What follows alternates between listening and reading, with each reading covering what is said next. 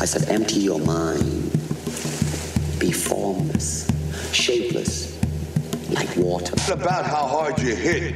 It's about how hard you can get hit and keep moving forward. How much you can take and keep moving forward. Join movement expert Aaron Alexander as he dives into the minds of the foremost innovative healthcare thinkers and movement masters on their approach to optimal health and wellness.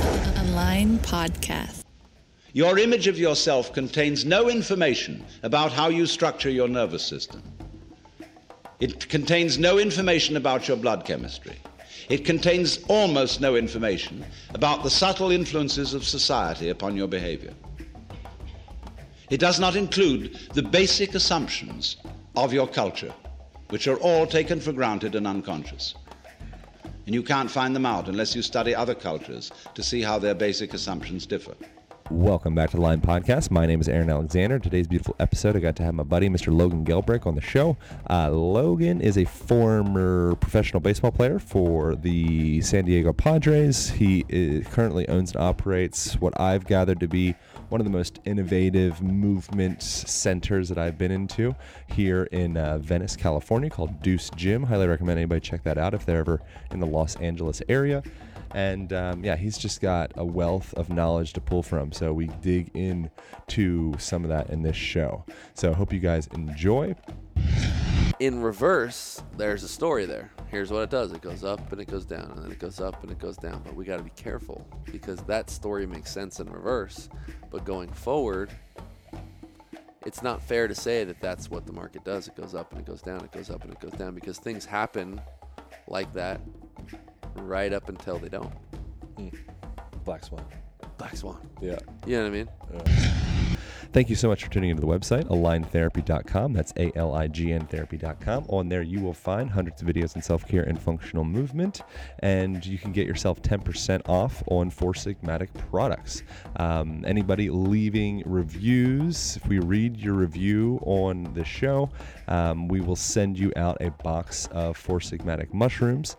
So, uh, mushrooms of your choice. You can get cordyceps or lion's mane or reishi or whatever you're into. Just uh, shoot me a message and we will get you a box. Cordyceps is they do various different tea and coffee blends or mushrooms on their own um, of all the best medicinal mushrooms you could you could shake a stick at, and uh, I utilize them every single day. Get yourself 10% off at foursigmatic.com/align. So use the align code on the website or type in F O U R Sigmatic S I G M A T I C dot com slash align and get yourself 10% off on any purchase through Four Sigmatic. Uh, quote that I have for you guys, kind of a little bit of a random quote, um, but it's from Nikola Tesla. And he says, The scientists of today think deeply instead of clearly. One must be sane to think clearly, but one can think deeply and be quite insane. I just think the I, I like that quote because I like the the process of clarifying our thoughts. I think is is a quite relevant journey, uh, be, whether it be through writing, whether it be through joining a men's group or women's group, and kind of talking through your ideas. Um, just kind of getting out out of that like that spinning your wheels in your own in your own thoughts. I think is a relevant endeavor. Um, thank you so much for utilizing the affiliate link on the website aligntherapy.com so or the affiliate link for amazon rather. Um, so anytime you use that link just bookmark that thing and we get end up getting 7% of your purchase and just takes that directly out of amazon and kicks that down to align podcast foundation. So that helps support this show greatly helpful and appreciative. Um, i think that might be close to all the things that we need I hope you guys are have a beautiful day and hope you enjoy this conversation. Here we go. Back to the show with Mr. Logan Gelbrich.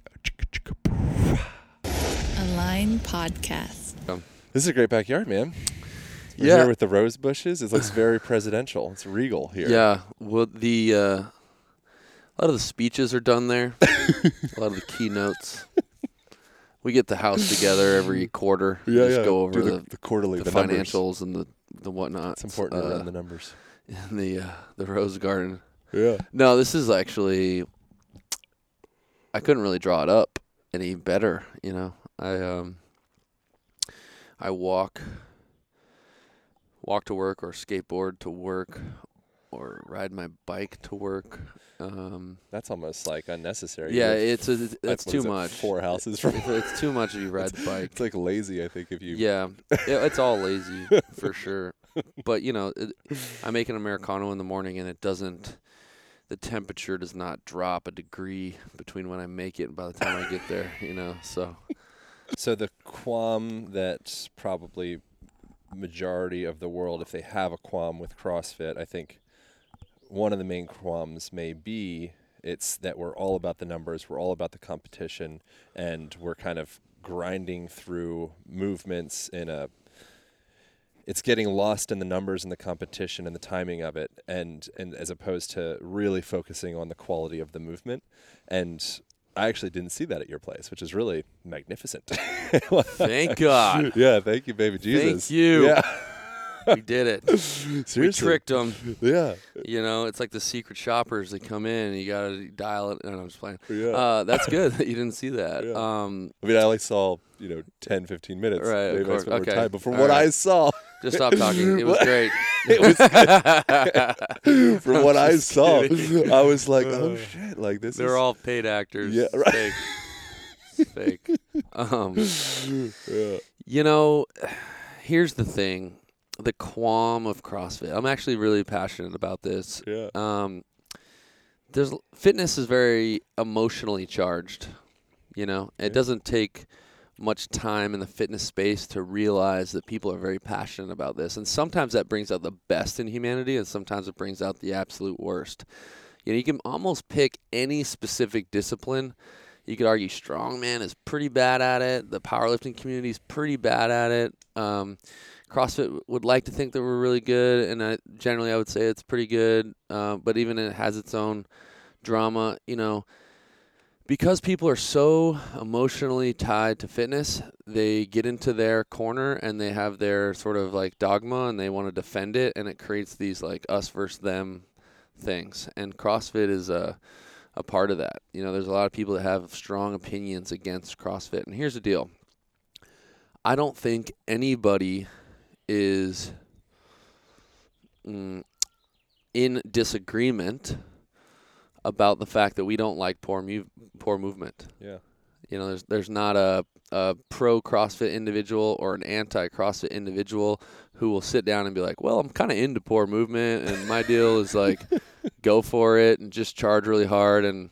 Injuries happen. Like no one's really saying that, right? And so this thing is whereas I understand the opportunity for intensity to get in the way of function in some places and whatnot, I, I see that opportunity thank God for us as coaches. F- form is this annoying word that we throw around a lot. And performance and safety. Here's the big secret is those are all the same thing. Right? How, like people want to make it something different. Like uh, when beginners come in all the time, they'll say something like, "You know, uh, I'm really interested in proper form. I don't want to lift heavy weights. I just want to learn the form. And I say, great news, because the only way you lift heavy weights is with great form. Yeah. That is one and the same. And so, sure, people can butcher CrossFit in the same way they can butcher anything else. But I think the mistake is that when people who don't really know what it is have a, an opinion from a distance that want to argue about the principles. I've actually never heard an argument against the principles of CrossFit that I think really stands up. And again, I think when people get bummed out about CrossFit, they're bummed out about the same things that CrossFitters are bummed out. We all want to move better. We all need to move better. And guess what? Moving better is performing better, right? Those aren't the opposite ends of a spectrum. And so, um, of course, we can do a better job. I'd argue, in fact, that that's a point of pride for us at the gym is creating context in the room for the people that are there. You know, Uh, of course, you can have a bunch of people come into a class and you can tell them first person to the end wins, ready go Yeah, right. and that creates an atmosphere that is a bummer in a lot of ways. One in terms of safety and performance and and quality of movement, surely, uh, but that's also just horrible coaching. You know that that's just flat out. That's not a CrossFit thing. That's just bad coaching. You know, and here's the thing. I used to. There's a short period of my life. I'm very fortunate that I skipped a lot of the fitness industry stuff. Right, I went from team sports in an insulated environment of training directly into sort of what I'm doing now, and there was just a little bit of contact with like the LA Fitnesses of the world and the, the Planet Fitness. That's my, my first job. You know, okay, LA yeah, Fitness, and he- 16 years old. Here's what I used to do is I used to go into those places and look like a secret shopper, Yeah. right? Scouting, could I find one person moving well? And you cannot. Yeah, But these are the people that are like, "Oh, tell you what, man, you got to stay out of those CrossFit gyms because they'll kill you." right. Right? It's like, really? What are we doing in here? Yeah. You know, it's the same thing that we see on the internet all the times. Like, anybody sees a video of someone doing kipping pull-ups on the internet, and they just get just completely crucified in the comment section, right? But th- these are people that don't really understand what a strict pull-up is either, Right. right? So you're going to argue that someone is putting together a skill transfer understanding of like a kipping pull-up, but when you have a strict pull-up, it's a strict-ish pull-up. So you have shitty understanding of a kip, and you're going to talk shit about this deal, right? You know, it's like so. So let's call a spade a spade, right? And if we're going to talk about quality of movement, let's see it. Yeah. You know, and I think so. Um, I, I'm really hesitant to to attaching CrossFit to a generalized um, error in principle. You know, I, I really think that that sort of stands up, and just like any other movement practice, there's an opportunity to do it well, and there's an opportunity to not do it well. Yeah. You know, Yeah, the big thing. So you have all your coaches read uh, Mindset, Carol Carol Dweck. yeah. How'd you find that out? I s- Secrets. I, stalk. I do. Oh. I do preparation. oh, Yeah, yeah. Been stalking you for days. Mm. Um, and I think it's that's so that's the the crossroads that I find really interesting is if we're able to change people's perspective on what it means to move, what it means to think, what it means to create yourself, create your life, work with your family, like everything that you do, how you do anything is how you do everything. Yeah. You know, so if you can start tapping into that mindset component of, you know, I don't mind that I'm weak or I move in kind of what could be considered to be like a poor way because to me I've found this passion in getting better. Right? So I found this passion in moving a centimeter forward as opposed to being just kind of stuck in this I need to win the Super Bowl or whatever. It's like, dude, you're probably never going to win the Super Bowl. Yeah. But you can really enjoy your next step. Yeah. You know, so it's kind of re- that reframe. If we can do that, th- I think that's an answer. Well, that's the only relevant conversation. That's the only thing that you and I have in common. The lady across the street, the the you know Lindsay in the other room, Right. and uh, you know the pursuit, the process is the only thing that's forever relevant. Yeah. You know, because if it ever was about winning the game, like if you were like done, nailed it, I'm fit. If that was a thing, then we would all go around trying to defend your your place there. But what we can do is create context with movement to the point where no one is ever done. Like, have you ever met someone who's like, "I'm strong enough. I'm just gonna like learn other stuff now." It's like, Yeah. no, there's no such thing as that, right? It's it's always a, it's a an equal burden across the board, and so that's the reason why you can sort of like create an environment where it's a it's a gut check to any anyone and everyone. You know, no one can come in there and just like, you know, posture up to the fact that they've mastered movement because movement goes on forever. You know, all right, guys, we're gonna work on a progression today uh, in an inversion to where we're gonna talk about something insane called a handstand push-up. Right? You have some guy rolling in there like, I got some handstand push-ups. Okay, cool. So can you can you do those freestanding? Can you do those freestanding to a deficit? Can you do those freestanding to a deficit strict? You know, this this goes on forever. Yeah. You know, and so there's no um, finish line. And and as coaches, that's not just a trick; that's the truth. And so you can enroll people in this perspective that you're talking about with the reality of it, which is, what are you becoming? That's the most powerful question I can think of Yeah. right? It's that, I mean that will be a relevant thing. Even when I said it, you're like, "What? What am I becoming?" Right? Yeah, and if yeah, you yeah. ask yourself that on Sunday morning, it will matter. And if you ask that, that five years from now, it will matter. And the moment that you're done becoming something, then you are a dead person, in my opinion. Whether you're still alive or not, you're a dead person. Yeah. You know, and so I think one of the biggest gifts that a coach could provide anyone, including themselves, is that perpetual commitment to the process. What are you becoming? And that question, in and of itself, removes the idea that there's some sort of finish line Yeah. you know, and and uh, that just changes the game. Now we're all learners, right? I don't have to defend my thing. I'm not right, trying to make everybody else a little bit wrong or respect how right I am. It's just like, hey, man, we're we're moving forward. We're evolving. Yeah. You know? Yeah. Yeah. There's something. Somebody. Have you ever heard the quote? Something like, you know, trust those that are asking questions and run for the hills from those that have hard answers. It's it's not Yeah. like that exactly, but it's like Something like the, that. The Yeah, students are the. It's like the you know you meet the old master and the Yeah. you know whatever. It's like he's still a student. Totally. You know. Then there's like the other one. i- If we're gonna both butcher quotes Yeah, together, butcher, butcher.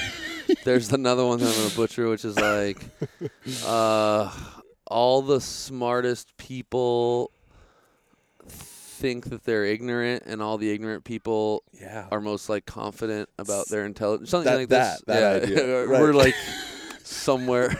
It's trying to think of like an something else to- airstrike on something else to butcher. quotes. Yeah.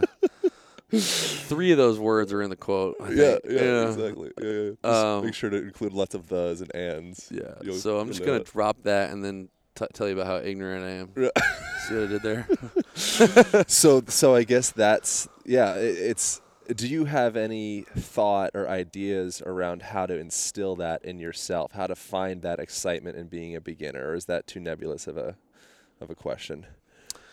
Um, I think it's it, it's just a part of my life. Um, the best way to do that, in my opinion, is to pursue your peak expression, because when you do that, you uh, you become self-aware in a way that is honest and authentic and genuine. Like when you're posturing as as uh, someone who is pursuing their best self, if you're faking it, then you you actually are uninterested in knowing the truth, Right. right? Because you got to like wrap up this whole story together about how dialed in you are and and you got to play the game. If Yeah. you're actually pursuing it, like best practices win. Naturally, that's how performance works. So if you're pursuing your best self, then you start to to you have to know where you stand. For example, right? Like if I'm gonna so to use, let's use a baseball example. If I want to play professional baseball, this is like how I spent 20 years of my life. You got to know what that means. I think one of the things that really helped me with that goal is when I looked my you know parents or my teachers or my friends in the face and said I'm going to be a professional baseball player. Mm. I wasn't just a dumb little kid saying that that would be pretty sweet to have a baseball card.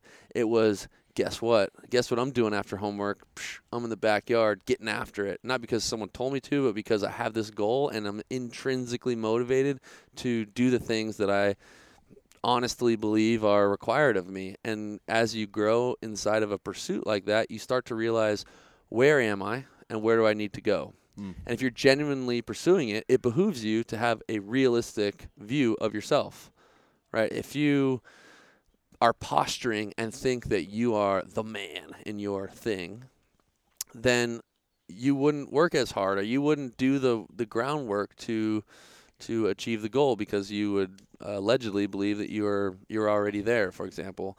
And so that self awareness teaches you the importance of something as simple as staying to the process. Like the the reason why I believe so strongly in the process and questions like what are you becoming is because that is the approach that pays in performance.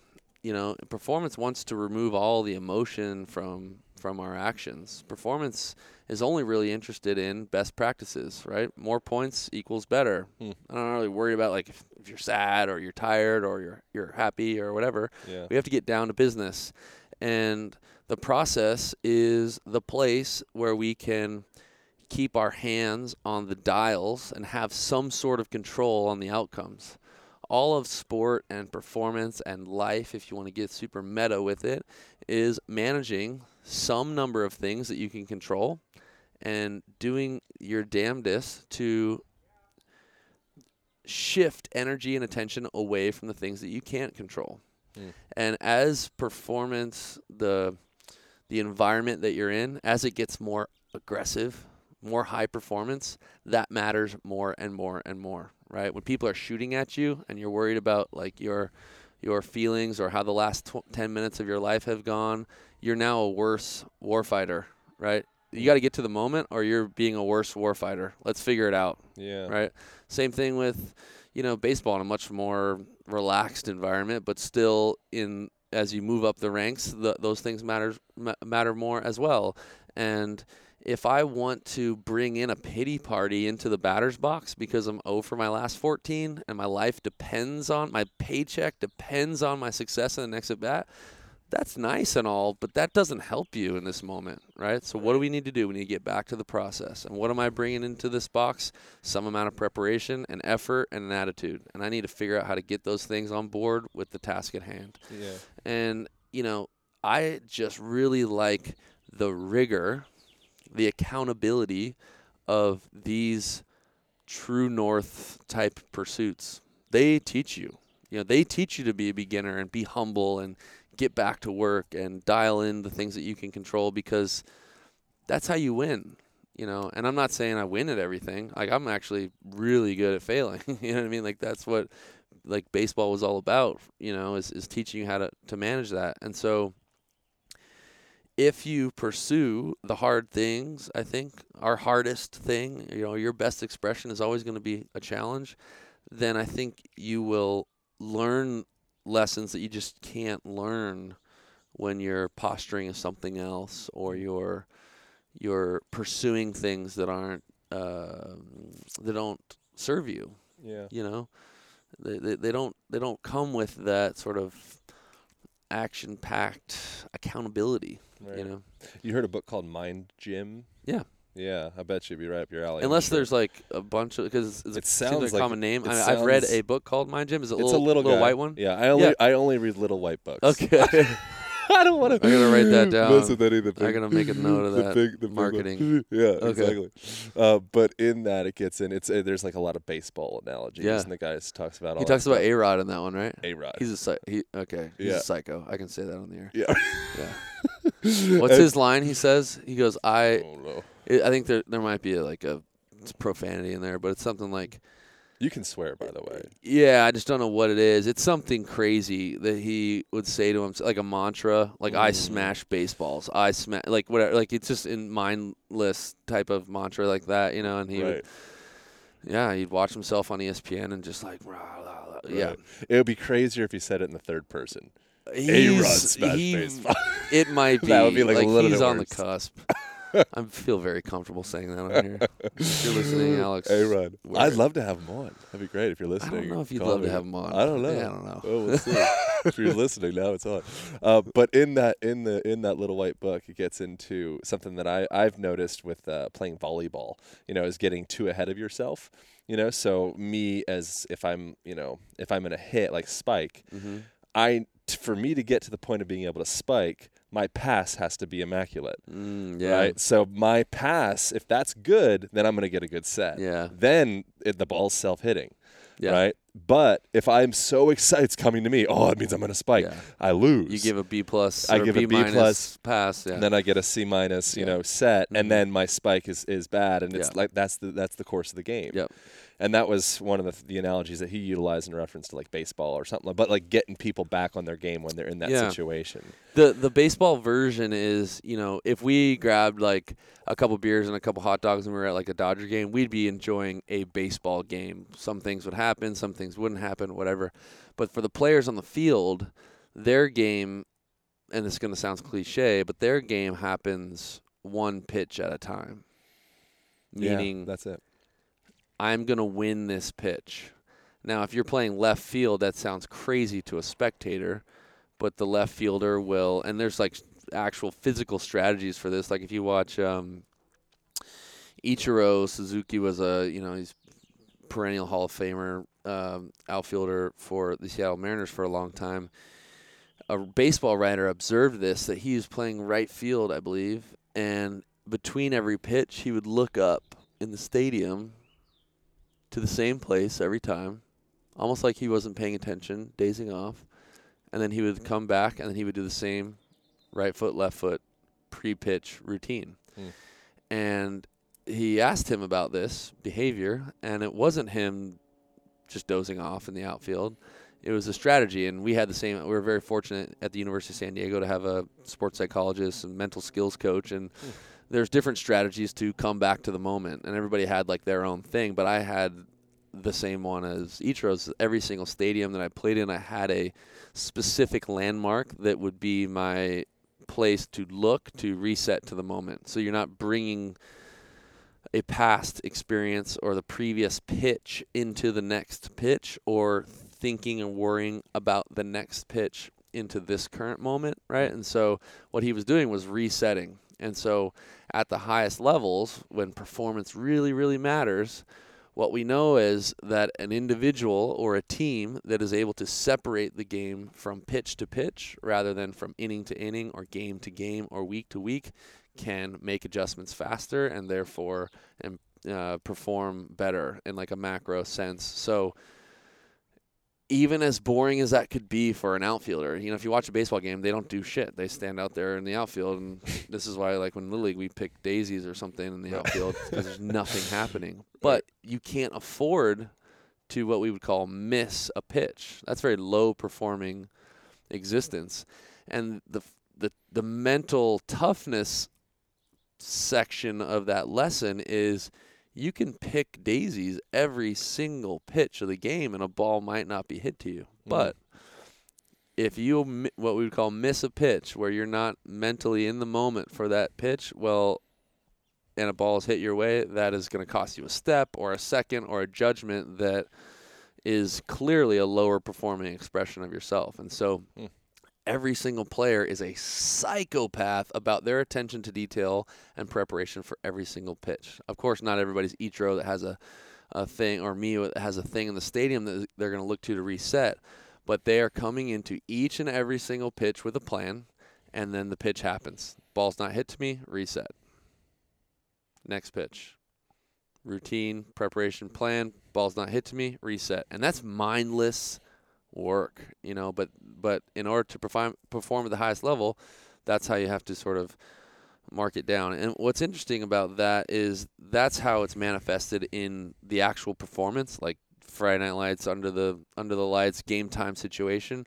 But when we look at practice at the highest level, that's also what we see is that if you can get more information out of a practice session, then it's obviously a more valuable practice session. And uh, I was fortunate enough to like study a lot of this in school and and um, obviously practice it in real life. But there there there are names for these things, and there there are uh, academic insights into what we see in things like sport. One of which is a concept called deliberate practice. Sure. Right, and you, you, I'm sure you've you've bumped into this, but there's there's three criteria, generally speaking, to make something qualify as deliberate practice. And the first of which is that you need a clear stretch goal, meaning when you're practicing, you have a clear challenge in front of you, right?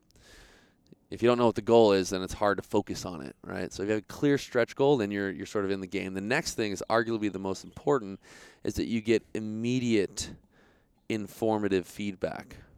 Mm-hmm. Okay, so if I'm learning to play the violin, which I don't know how to play, the stretch goal would be playing Mary had a had Mary what is How's, it? how's Mar- that go? Mary a little had a little lamb. Yeah, yeah. Jesus, I almost butchered that. Mary had a little lamb. Is a stretch goal to say for me. Okay, it's playing that on- the the violin. Now, if I give that thing my best shot, playing it sounds horrible, and I finish the whole song, and then my understanding of that practice session was that was a poor sounding version of Mary had a had a little lamb. That's one version of practice. Well, deliberate practice increases the information that we get. So it is aware enough to to hear that first attempt at the first note, and it's and I know in that moment that is a deviation from what I'm seeing on the paper. And I know immediately that that is an error, and I can get information from there and adjust. So now I'm making adjustments, and I'm getting information from note to note, Hmm. rather than from song to song, right? And so w- the the third element of deliberate practice is the the focused repetition, right? And so you can imagine that there's one kid in one room who's just cranking out "Mary had had a little lamb" like a thousand times, uh, mindlessly. Like that that one sounded bad. That song sounded bad. That song sounded bad. And there's another kid in another room who is practicing, and every single stroke of each note is information for that kid. One minute then of deliberate practice is greater than, much greater than, in terms of value, than one minute of just regular practice, we'll say. And uh, again, like, why do we know this? Well, it shows up at the highest expressions of performance. You know, the it, the it's it's it's the fringes, the tails of the bell curve that I think that we can really sort of like turn up the burners and learn tried and true principles. You know, it's it's hard to to learn a lot about mental performance at the highest level uh, when you're dealing with mediocre expressions of, of performance. You got to look at someone like Ichiro, who's a master of their craft. Why does this work? Why, how did you get so good? What does your preparation look like? And it just so happens that um, best practices emerge at the highest levels. You know. Yeah, yeah. I feel like most people in modernity and like modern culture, for any culture, are playing. What's the position? Out left field, or whatever. Yeah, outfield. yeah, like that. yeah, yeah, whatever. Yeah, and and and it's like eh, we end up missing our pitches. I think. You know, Yeah. so it's like we're out here picking daisies. It's like I'm just like regular Joe, mundane, whatever. Yeah. You know, and it's it's that lack of attention to the detail of the way that you breathe and walk and conversate with people and approach your writing or reading. Do, how deeply do you read books? Right. Do you read books to feed your ego and Right. say like I read six books Yeah, this week? Like, did you it. really read any books? Right. you know and I, I think that if you can put that type of intention and detail into the way that you approach yourself your life your relationships your work whatever all of a sudden a pitch gets hit your way and you oh, Yeah. i won Yeah. right but Yeah. it's it's that it's the intention uh, piece that i think we miss and then all this movement whatever stuff spills into just who we are as, as people Yeah. you know is that something that you For sure, and you know, this is this is getting into a, a topic that um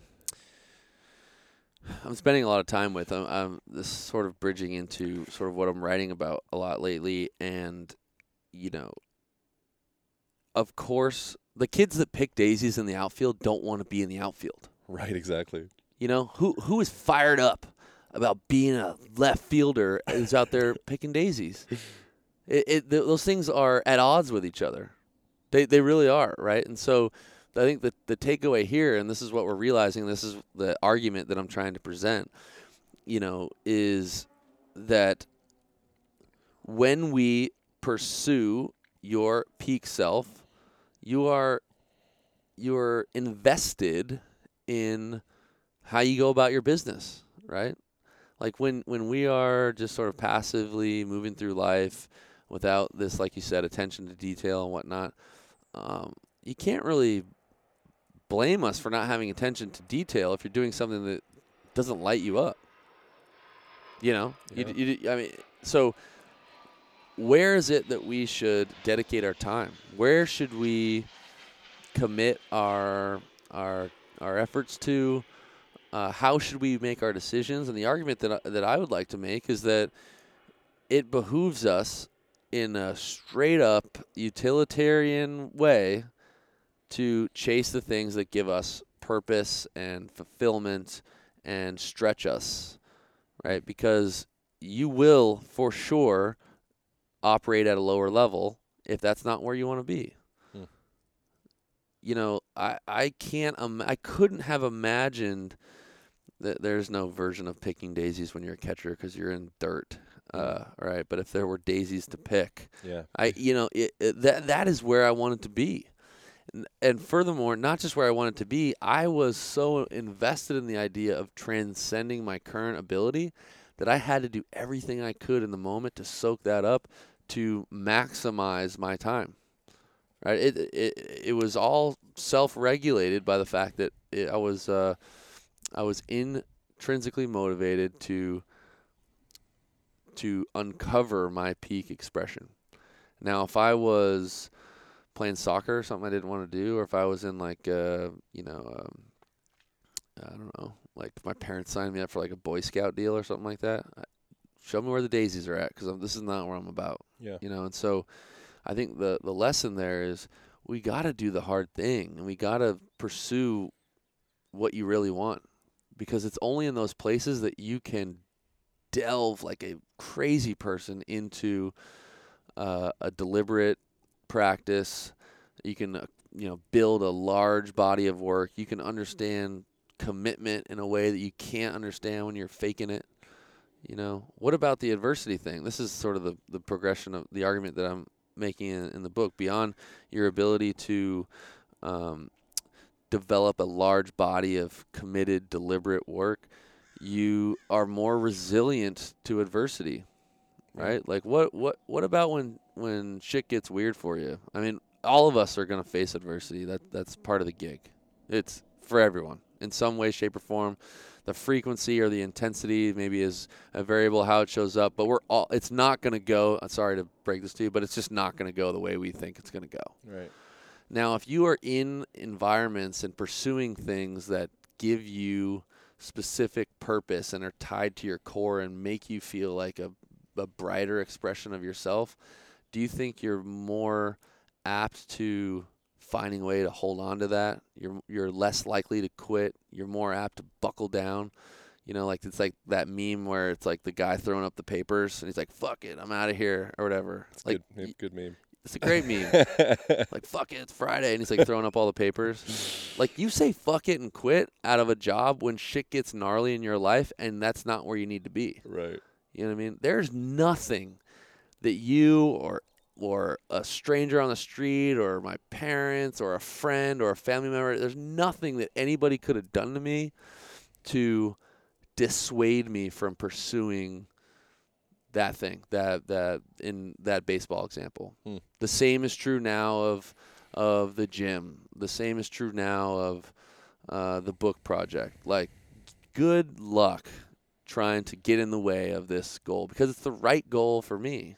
You know, uh, and not for nothing. If you've ever experienced the highest expression of a flow state, you understand that in those moments, it is an you cannot compete with that experience in terms of utility, in terms of personal fulfillment and joy, in, in terms of just the the the response, you know, neurologically, you know, that that is that is in many ways like we're we're seeing the the the purpose of life in a lot of ways, right? Mm. Pursuing this this peak expression.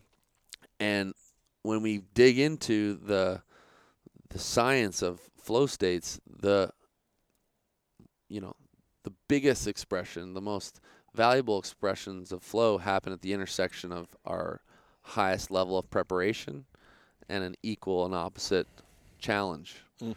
So when you spend 10, 20 years diving into something with extreme passion and you continue to evolve it by exposing yourself to greater and greater challenges, that is where the money's at.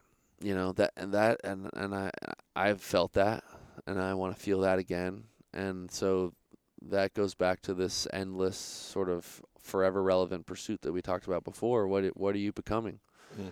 You know, and there's there's there's two variables there. Are you moving the needle on your craft, and are you continuing to put yourself in position to to challenge yourself? You know, because someone who's a, a master, you know, imagine like Michael Jordan playing against the the local John Adams Middle School. It's like that's a that's a wasted genius.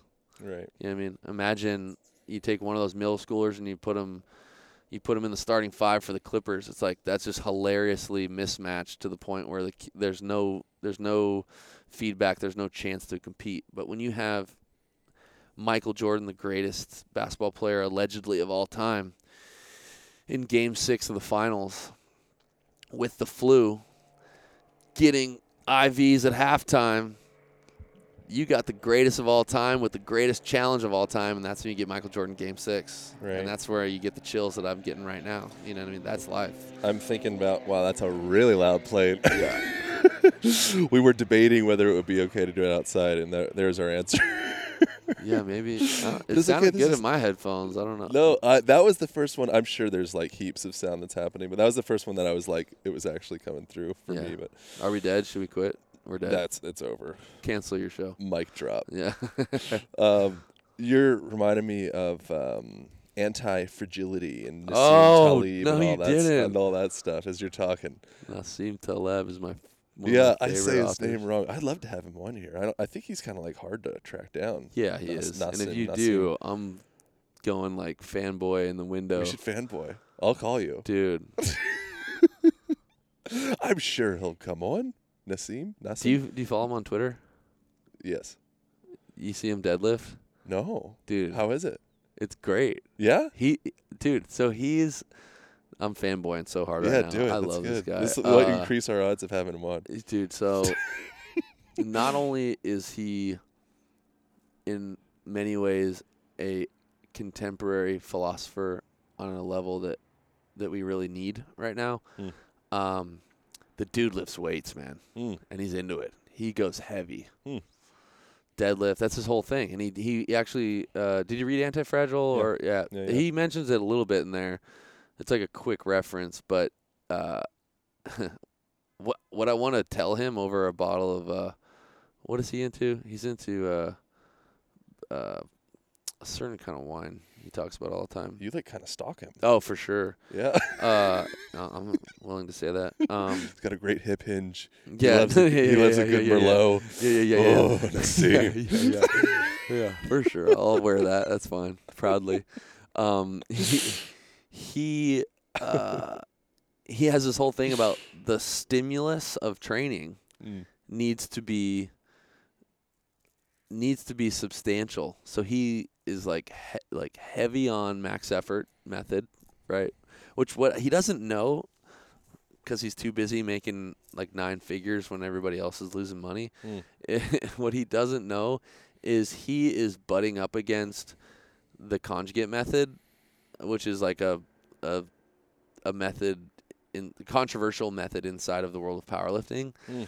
and it's adapted from like uh, older sort of Russian influences, and it's just got a lot of cool history or whatever. And he's sort of just stumbled upon it because he's just hypothesizing, and it's really cool to see him like accidentally sort of butt up against that. You Yeah. know. Um, Can you get into what the conjugate method conjugate method is? Yeah, so uh, it's really misunderstood. I think a lot. Basically, there's uh, the most modern expression of it is uh, West Side conjugate method. There's a gym in Ohio that's Is this Louie Simmons? yeah, Louie Simmons, pretty controversial. You know, like they would they would claim, and in a lot of ways, rightfully so, that they're the strongest gym in the world. And uh, Mark Bell claims that too, yeah. he claims the strongest gym in the West, Ah, and he's been to West Side, so good, he's smart enough to good say language. that. Yeah. Um, you know, uh, a couple things. Conjugate essentially just means like a change, right? So it's changing of ex- exercises, a constant rotation of exercises.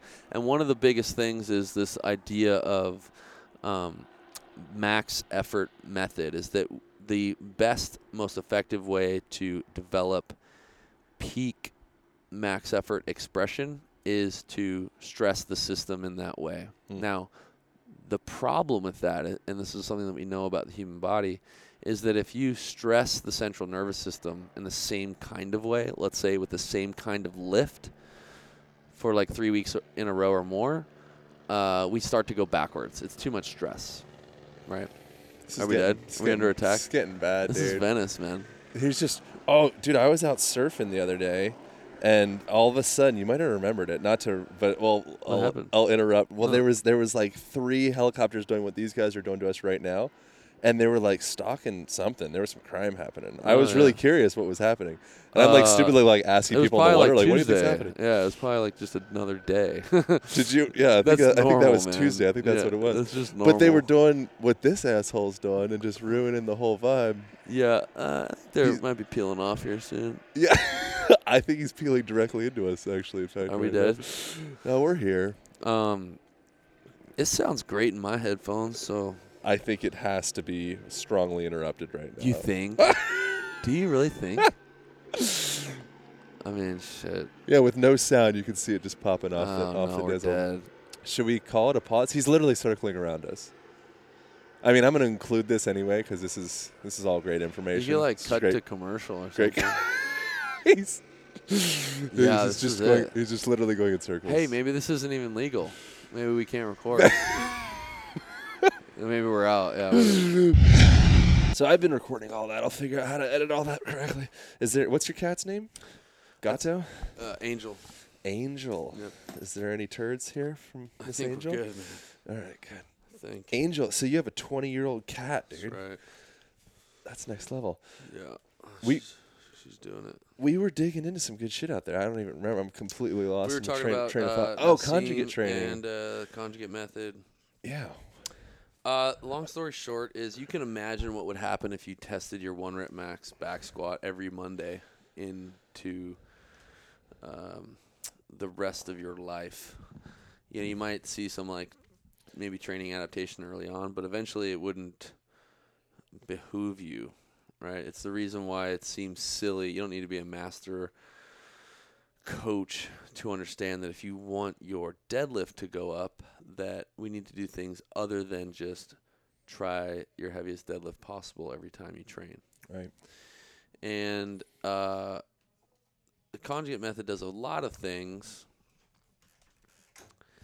The largest of which, in my opinion, is its willingness to constantly rotate exercises. And this can go on forever, and this is part of the reason why it becomes a little bit controversial. But we see uh, the opportunity of the variance in training allows us to continually see adaptation. Many strength programs have required segments of some sort of deload or like a reset, right? You can only take an adaptation so far, and then you have to sort of like switch it up, if you will, for lack of a, a gnarlier term. Well, if I want to improve my deadlift, for example, and that simple stress of that same movement is not enough to continually uh, provide a necessary stimulus for the body, then I can consider a whole host of other special exercises. I can consider almost an infinite amount of variations of just the deadlift, let alone any other movements. So we see like, well, maybe we can take some deadlifts off of blocks so it's a little higher off the ground. Maybe sometimes it's at a deficit. Maybe sometimes it's with a weird bar. Maybe sometimes uh, we do it with gear. Maybe sometimes we do it without gear. Maybe sometimes we do it with straps, not with straps. This grip, that grip. Sometimes we pull against chains. Sometimes we pull against bands. Sometimes we pull from pins, right? Sometimes we pull into pins. Sometimes we add a pause, right? And then this goes on forever and ever and ever. And you can include many different combinations to the point where we can stress the system in a way to get adaptation uh, indefinitely without theoretically without the need for some sort of deload. Now that is like this big over- overarching concept about one sliver of what is commonly practiced as the conjugate method in terms of max effort method, but that does a lot of other great things in terms of uh, the inclusion of speed training and accessory movements to build up weaknesses.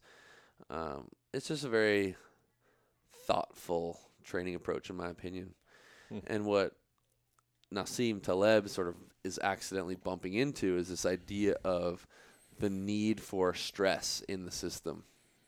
Like he, he views the body like he views, you know, anything else in our, our world, including things that you can bet money on and buy options for, right? Is that um, a system will continually respond to unknown and unknowable stresses, you know, and uh, the moment that we begin to build a fence around what is possible, then these sort of um,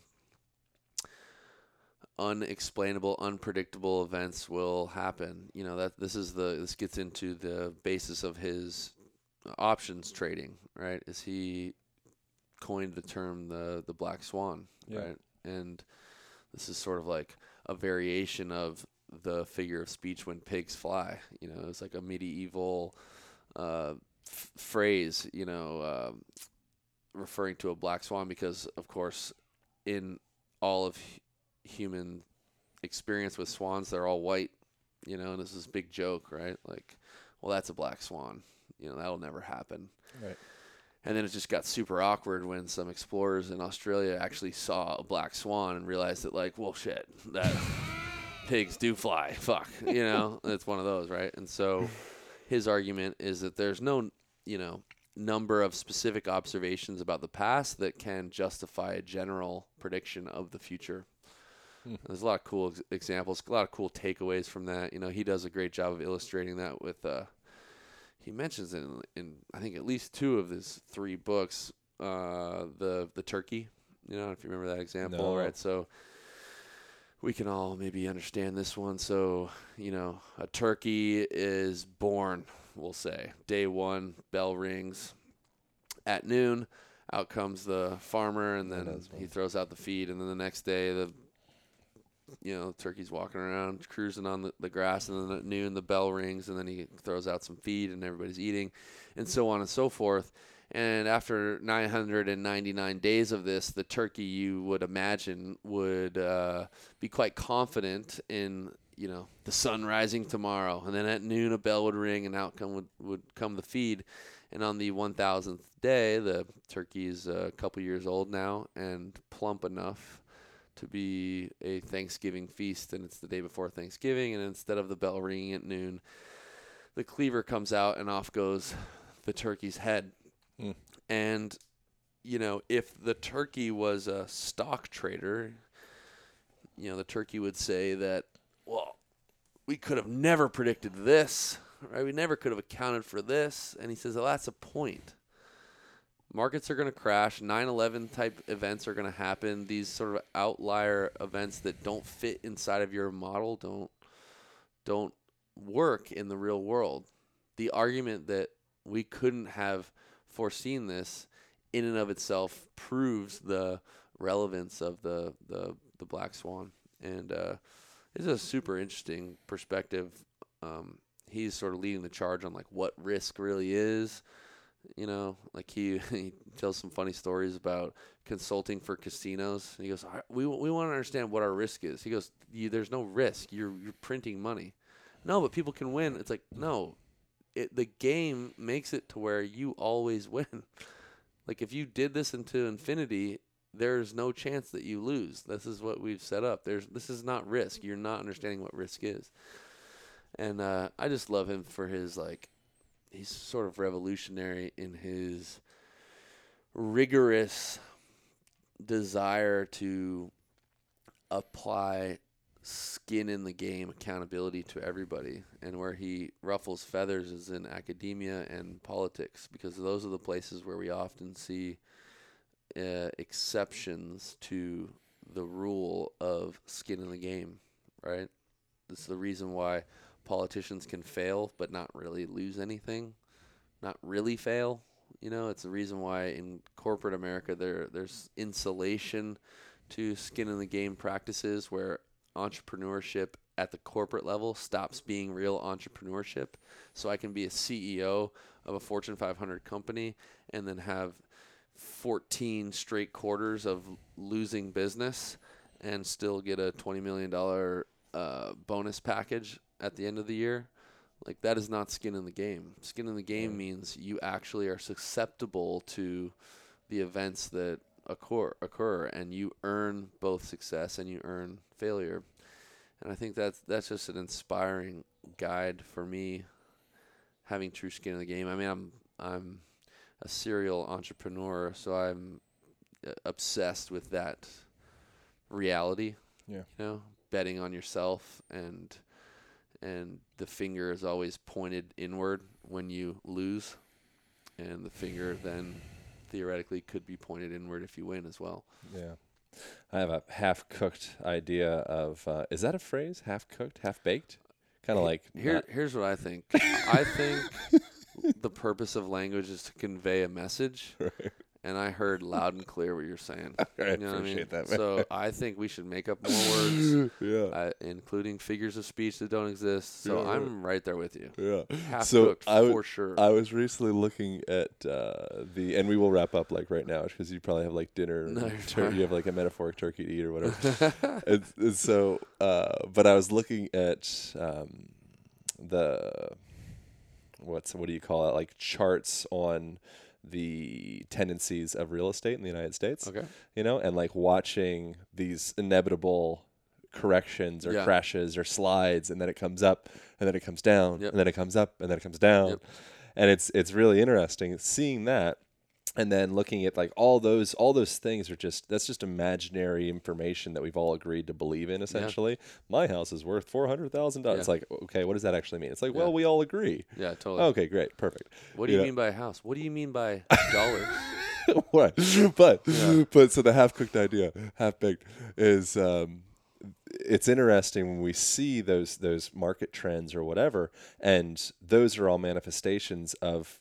I think kind of human psychology. This is the half baked part. This is literally just coming to me right now. Let's so go. I apologize. I apologize. I apologize I'm, in advance. I'm with you right now. I'm in. I'm in it. you know, so Yeah. it's interesting to see that manifest on like these paper statistic forms Mm-hmm. and see that I think there's it's that's kind of a representation of, of human psychology how we have these ups ups ups and then we have these kind of personal crashes and then we go in and we learn and we resettle and then we have come back up up up you know and every time it's crashing we think it's going to crash forever Yep. and every time it's raising we think it's going to raise forever Yep. Totally. and and in reverse, so this is Nassim gets into the, this a little bit as well, and, and so do a lot of people. Right, but like right now somehow no, you're, you're, so when you are researching, like, how did you do it? You looked on the internet or something? yeah i'm sure Okay. it was all bullshit what I was so no, no, no, it's probably legit or Yeah. whatever, or maybe Maybe 50 not. 50 chance. Either it was or it wasn't. I'm like, lie to me, baby. Yeah. Tell, tell me So- everything's good. so you're you're looking at the, the the graph, if you will, Sure. whether that's what it actually looked like or not. Yeah. In reverse, there's a story there. Here's what it does: it goes up and it goes down, and then it goes up and it goes down. But we got to be careful because that story makes sense in reverse. But going forward, it's not fair to say that that's what the market does. It goes up and it goes down. It goes up and it goes down because things happen like that right up until they don't. Black Swan. Black swan. Yeah. You know what I mean? Yeah. And so the surface level view of uh, you know, risk people in risk analysis, you know, the the stereotypical example is like a, a stock trader, an options trader, because that's sort of what they do. But anyone who uh, you know looks at risk needs to be really careful of that sort of narrative fallacy, because you look at that chart and you're like, dude, it's down, now it's going up. Yeah. Right. Based on what? Because it's done that before. Thanksgiving turkey, man. What what if we don't know what down really is? You know, Right. like what? What if we've never really seen up? You know what I mean? It's like I don't know. It's a stupid example, but it's the first thing that came to my head. It's like uh, the only scene I can remember from Waterworld is when Homeboy is uh, he's selling like a it's like a potted shitty potted plant. It's like the most valuable thing that anybody could ever have because it's like genuine soil. Hmm. You know what I mean? It's like Right. so. The circumstance made something seemingly invaluable or seemingly uh, Valueless. without value, Yeah. uh, virtually priceless, right? And so it's it's it's funny.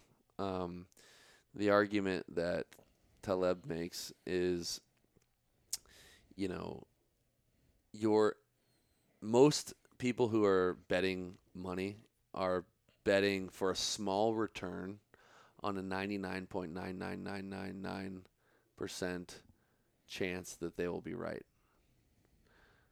And the problem with that is when you invest all of your funds, you, you put yourself, you expose yourself in a way that you probably can't recover from with almost perfect certainty. There's no such thing. With almost perfect certainty for a little bit of return, you're a sucker.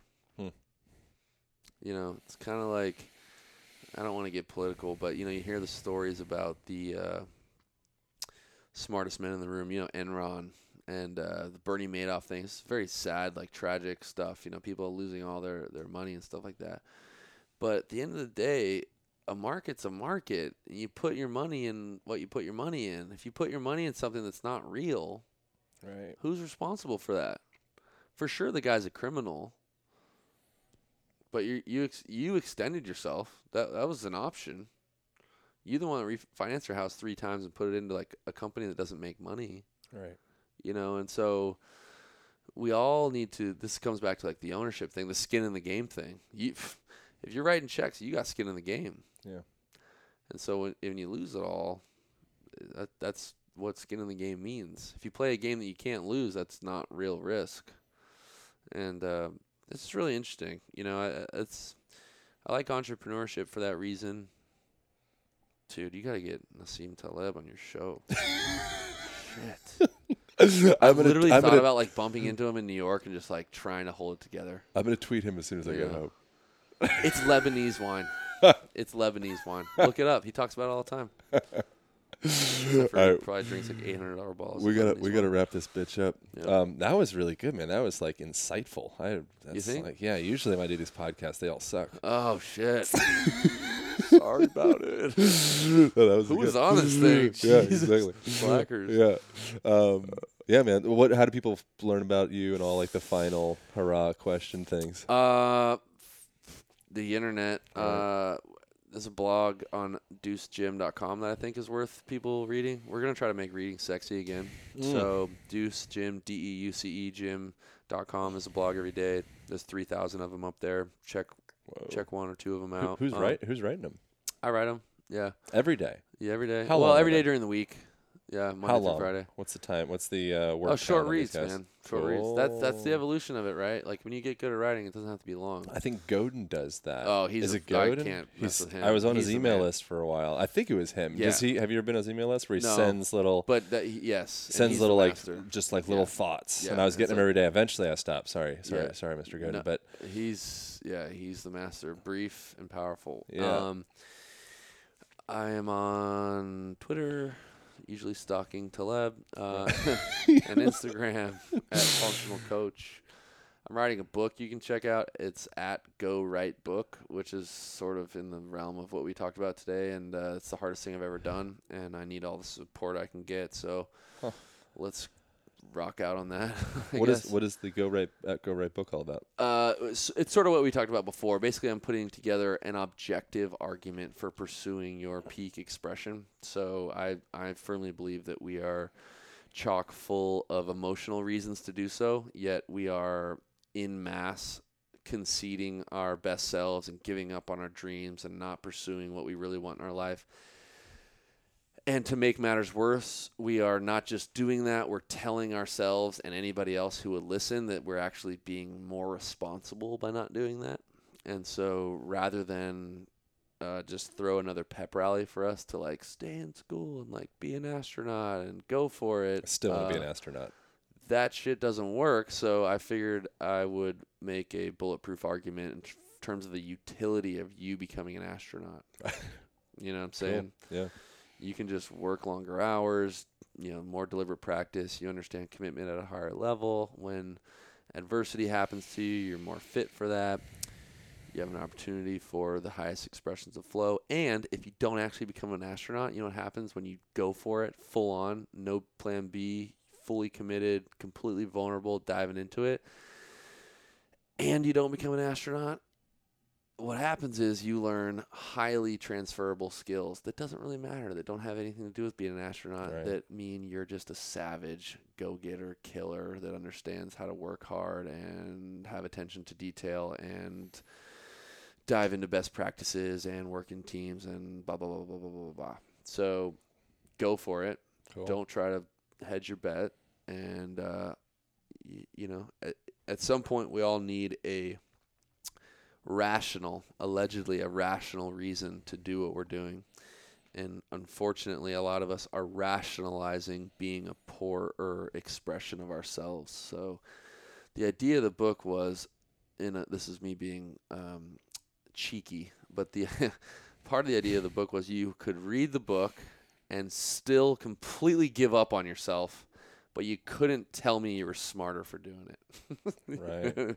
You Right. could no longer be like, "Hey man, I got bills, bro." Like I totally would, but like making music's hard. It's like, sweet. You're you're killing me, bro. We got to live in this planet together, and I need you to be a little bit better, Right. And your music sounds a lot better than your stupid TPS reports. right? you know, God. Nothing against TPS if reports. you're not gonna do it for you, do it for me or I'm, family. I'm thankful that I don't actually know what a TPS report is, but I've actually used it in sentences before. Me too. In that same, but I actually. All right, I'm gonna press D record, I guess. And record? and- Which button is that? Dude, I'm trying to push the boundaries. It's not red. This is anti-fragile. All right, thanks, brother, coming on. Appreciate time. Over and out. Podcast. And thank you once again for uh, Four Sigmatic for supporting this podcast and for bringing such a radical product to the world. Uh, I utilize the cordyceps and lion's mane before any workout movement session that I do. Uh, chaga mushrooms every morning as I'm traveling. I always bring along some type of mushroom bl- blend for immune support and just overall vitality. Um, thank you, thank you, thank you. Tim Ferriss has been loving that. Shawn Stevenson, I believe, from the Model Health Show as well, has been getting down on those. Um, so they are spreading like wildfire, and I highly recommend you checking them out. Um, jump on to foursigmatic.com slash align for 10% off of your purchase. I can't rem- recommend it more. Uh, foursigmatic.com slash align. F O U R S I G M A T I C com slash align, and you will get 10% off of any purchase. Thank you once again so much for tuning into this podcast. If you guys want to show some support, show some love for what we're doing here, um, you can jump on the website, aligntherapy.com, A L I G N therapy.com. And then from there, uh, a couple things you can do. One of which you could actually donate through Patreon. There's a link on the right hand sidebar of the blog and podcast page. Uh, you can utilize the Amazon affiliate link. Uh, anytime you or anybody you know buy some crap on Amazon, please and thank you. Bookmark that link. Every time you do it, we get something like 7% of your purchase, and it helps support this show. It is awesome, so great. As well, something you could do that is ultra helpful if you or anybody that you knows um, has ears and likes books, uh, tell them to check out the audibletrial.com slash align. That's A-U-D-I-B-L-E trial.com slash align. And then from there, that is, uh, you get a free audio book from Audible. They have something like, I don't know, a bajillion different titles to choose from. Uh, one that I would recommend that I got from them was Shantaram. I, it's a huge book, and uh, again, all free no matter what size the book you get. And that got me through, I listened to that as I was traveling through Morocco, and uh, just really, really amazing website, uh, amazing service. Couldn't recommend it more, and uh, it kicks us down some scratchola every time you guys utilize that free thing. Costs you absolutely nothing, and you get a free audiobook, and you support the show. Boom. Um, Thanks so much for reviews on iTunes. That's greatly appreciated. And thanks just in general for listening. Thanks for supporting. Thanks for for spreading the word. All right, I can't express enough how much I appreciate all that. If you guys ever have any questions or comments, you feel free to email me directly at aaron at aligntherapy.com and I would love to talk. All right, see you guys. Thank you for listening, and remember to join the movement by subscribing to the podcast. If the information has been helpful, please share and leave your comments in iTunes. Aaron personally reads each one, and it makes all the work worthwhile. Together, we will make a difference and continue to bring more powerful and inspiring messages to the world. Align Podcast.